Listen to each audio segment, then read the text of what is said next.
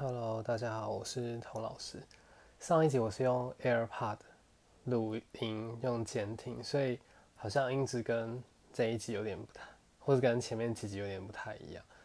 而且因为我是在家里录音的关系，所以有时候外面如果下雨或是很很吵的时候，就我就会相对就会没有办法录音。好，总之今天我想要讲的主题是讨论你为什么会决定跟随一个老师，跟随一个瑜伽老师。就有时候会在靠背瑜伽上面看到老师的师德被贴文公审，就会很翻白眼。其实这也是我很讨厌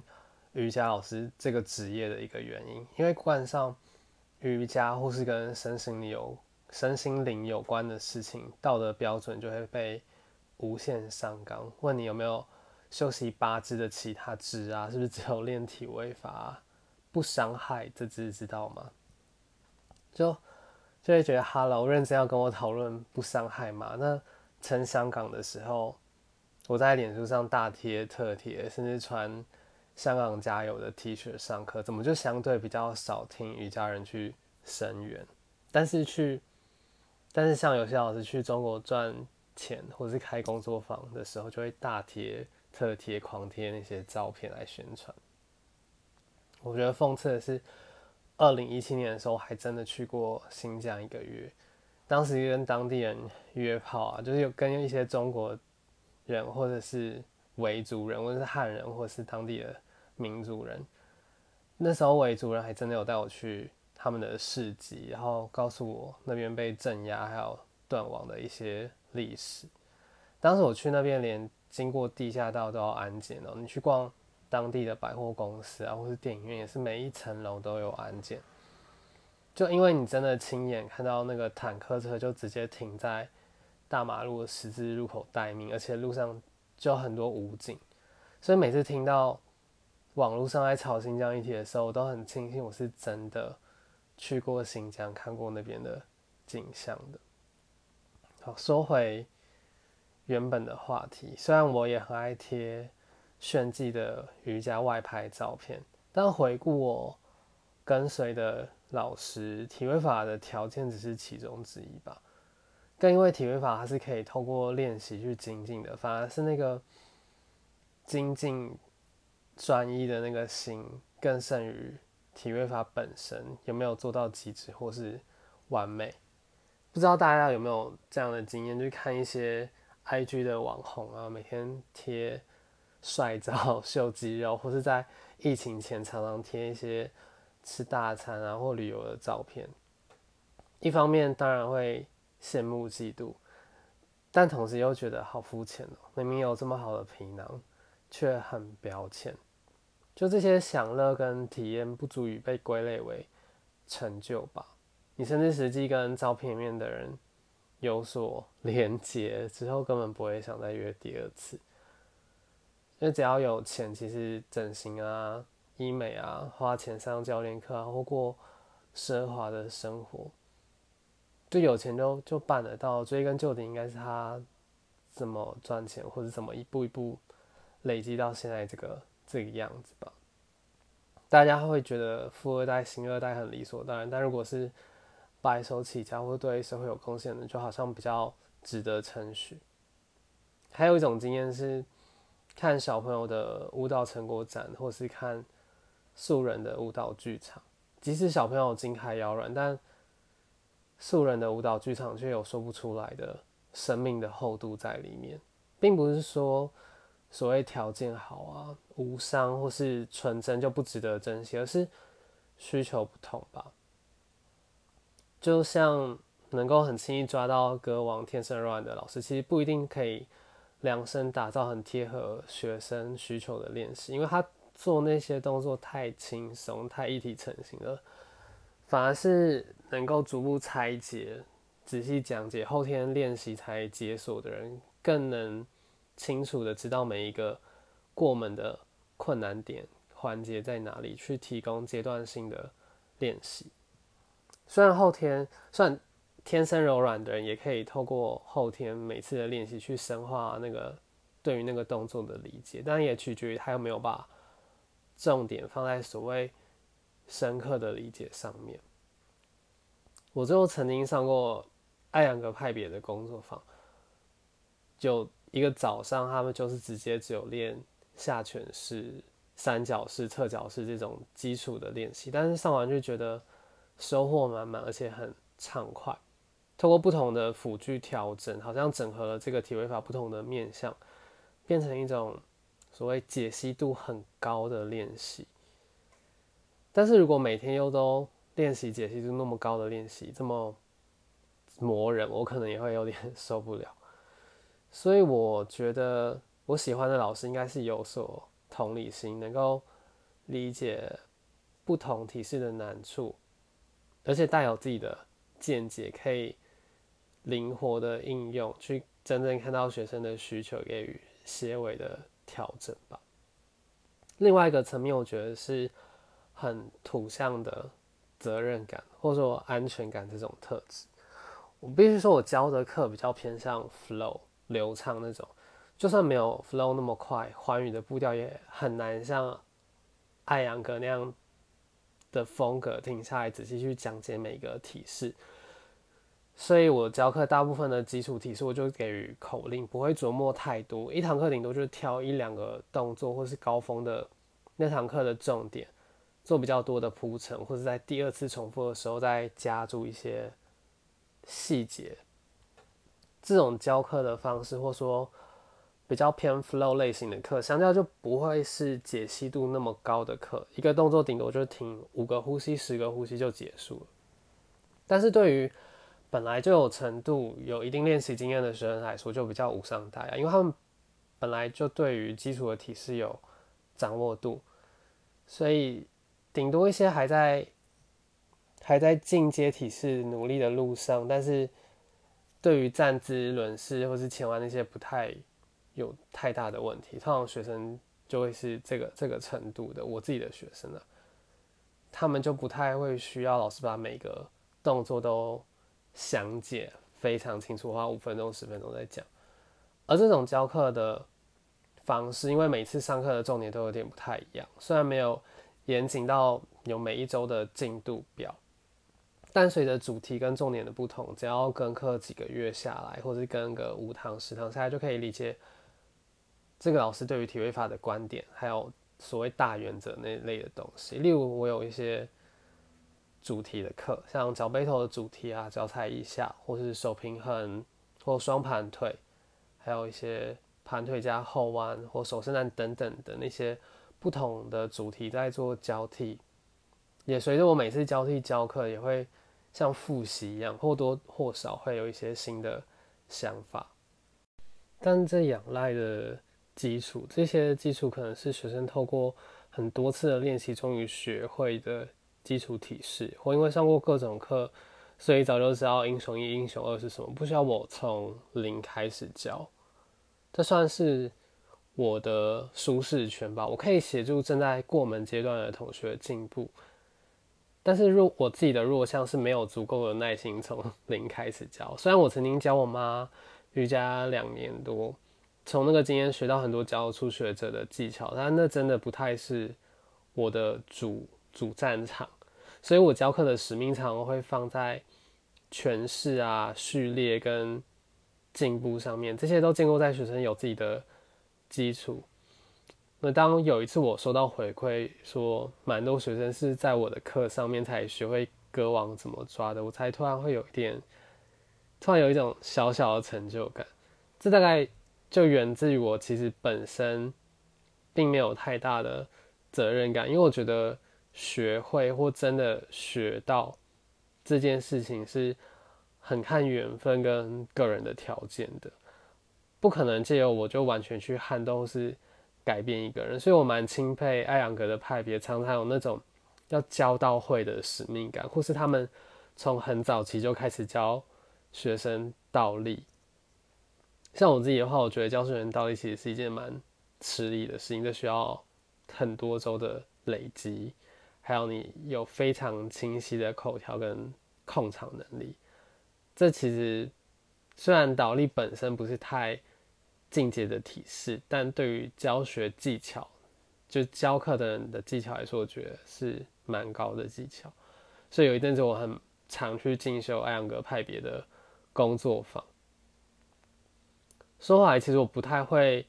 要求老师个别的师德如何，但是会希望他是表里如一的吧，至少他的身体的练习是表里如一，总不可能他教倒立的工作坊，结果自己倒立都歪七扭八的，至少。要教他真正吸收学会的，而不是刚学到还不熟练就拿来教拿来卖。所以除了灵活贴合度，还有这个老师有没有自己的观点啊？身体练习是不是表里如一？还加上他有没有给我安全感，或是那种要把我教会的那个气场吧。剩下来就是我上面讲的那些的比例的拿捏。例如说，有些人是蛮死板的，灵活度可能只有十分，但是他的教学责任感、安全感有七十分，他就是有那个使命要把你教到会。那这样综合起来，虽然灵活度不高，可是他给人很高的安全感，所以综合起来还是很高分的。但也有些人他就是照本宣科，没有自己的观点，但是因为他教科书背得很熟，所以有。七十分的灵活应用程度，加上他很努力练习，教的跟他所示范练习的是表里如一的，所以综合的总分也是高分的。那这个样子，或许也会成为我，也是一种我喜欢的类型。所以这就是不同比例的拿捏跟个人的喜好程度吧。那当然，他每一个项目又还有自己。个人因为个人的喜好，所以加成的那个分数。好说，为什么会想要谈论这个主题呢？其实就在于我这几天非常焦虑线上课的事，因为本来前两周我就在耍废，我就是几乎整天可以就就是吃饱睡，睡饱吃，然后躺在床上看剧，但。就这周开始，除了会馆，然后小教室的老板也问我有没有意愿开线上课。我当然就是一面看剧的时候，还是有在思考线上课的事情啊。因为本来想说，可能封三级不能去教课两周或是一个月，应该还好。可是真的不确定这个事情会会会多久，或是这个线上课的风潮会多久。我就在一面想说，要用什么软体啊，或是像。如果下雨天声音很大，我要怎么去收音啊？灯光怎么打？还有要在我家哪边教课，甚至是上课的时段，还有怎么跟学生互动，给予口头调整这些。但这些都是一些比较琐碎的的疑虑吧、疑惑吧。真正骨干的问题就是今天我在探讨的主题，就是你为什么会想要跟这个老师练习？他身上总有什么特质是你喜欢的，或是你觉得不能取代的，所以在疫情前你才会特别为了他可能通勤半个小时，然后腾出这个时间成本去上他的课吧。其实我就会焦虑的同时，我也会画设身处地去想啊，参卡派别的老师，我都替他们觉得压力很大。好，一方面是要早起，光是早起这一点，早起五点、六点左右买手就已经把我淘汰掉，因为我就是那种睡到中午的人。再来是他很讲求固定的序列跟传统，那个就会让我有一种刻板印象，觉得是不是显卡会先赢啊？因为如果有一个老师他已经拿到二级的认证，可是你连相对你连认证都还没有拿到的话，这样并列排在一起。不就直接没有竞争力嘛？而且又是都是教一样的东西，甚至他们诠释体位法的权利也在掌人们掌门人的手上。会不会说谁教的才是对的，或谁教的才是错的？甚至连做之前我要怎么绑手啊，或是双脚背头要先背哪一脚？阿斯坦克好像都有一套自己的规则，这就是我的印象，或是说。刻板印象也好，因为毕竟我不是真的深入深在耕耘那个派别的练习，但对于相较于我比较常练习的环宇像，你想要背双脚背头，先背哪一边都可以啊，你只要记得换脚就好了，或者大不了你再讲究一点，就是看你整体排序的能量流动是怎么规划来决定你要先背哪一脚。大原则当然是你是怎么样的人，就会吸引到什么样的学生嘛。我甚至觉得你有什么样的能量，就会吸引到欣赏那个能量的学生。所以从一个老师的歌单有没有品味啊，或者他的政治倾向啊，无论有没有表态哦，一个人的核心价值、价值观那种深藏不说的事，我也隐约觉得他会影响到一个人的判断吧。而学生的。眼睛跟直觉都是雪亮的，他可以感受得到。那这些见面能够透过直觉或者是透过言语传达的东西，要怎么透过云端线上的方式传递出去呢？刚开始我在练习录 podcast，其实就是刻意练习那无法透过身体近身触及的教学。因为 podcast 毕竟是声音，它没办法透过体位法的示范，或者是影像去传达，所以变成说我完全去分割出来我的想法或是理念，然后透过声音去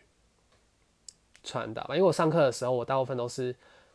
就是练体位法，然后让同同学透过视觉或透过我的动作，甚至透过手调整。去感受到我想要教的东西，但是 podcast 就完全是另外一个领域，就不是我我所擅长的表达方式。这也是我故意要练习的。我甚至还要给自己另外一个另外一个规则吗？还是就是我自己的个人的游戏规则吧？我觉得我也没有把自己定位在那种要讲很硬派的学科，没有要讲。解剖学或者是其他那些，一方面当然我没有那么擅长那个，或者是我甚至觉得那些知识性的东西，其实你只要搜寻啊，就相对会有更好、更完善的网络上的资料或是书籍，而且比我精英的讲师太多太多了，所以我决定定位在说出我自己对于。瑜伽，或是对于体位法，或对于这这个产业的看法，而且我还给自己一个另外一个规则，就是我喜欢一他一个人讲，而不是找来宾跟我一起讨论吧。我很珍惜这段时间，是透过我自己一个人的内心去挖掘我所感受到的东西。所以一方面，我想要。知道什么样的特质是我喜欢的，而且我又具有什么样的特质，我擅长的跟我不擅长的，还有哪一些东西是真的可以透过线上课去呈现？我有哪一些优势？例如，我觉得在这批线上课的热潮里面呢，或许艾扬格瑜伽或是这种教学。解析度很高的，很擅长怎么去讲解，把学生从不会教到会，很会教基础课的老师会有很大的优势。因为如果你只是在直播你的教学，如果你只是 flow 那种，其实只要搜寻 YouTube 就一堆免费的啊。当然有些人会说他喜欢老师的口令，可是口令这种事情，只要随时过一两周，你就可以再去习惯下一个人的口令。还有就是，通常进阶者一方面可能已经有自己练习的习惯，所以他不太需要依赖线上课。尤其是如果你也已经是一个老师，你可以用自己严格的标准看看，你会想上什么样的线上课。通常比较进阶的学生，或是有自己练习习惯的学生，他看到另外一个更强，然后。技巧更高的老师，他可能就很容易就会转移阵地，所以他的附着度不高。但如果是新生，你也不太可能直接要求他们去练习倒立，因为倒立像我前面说，需要好几周的建构。在线上课这种形式，普遍学生的意志力可能没有实体课那么容易去激励他，而且也比较容易分心。所以一些在实体课或是进阶课理所当然的事情，在线上课可能就要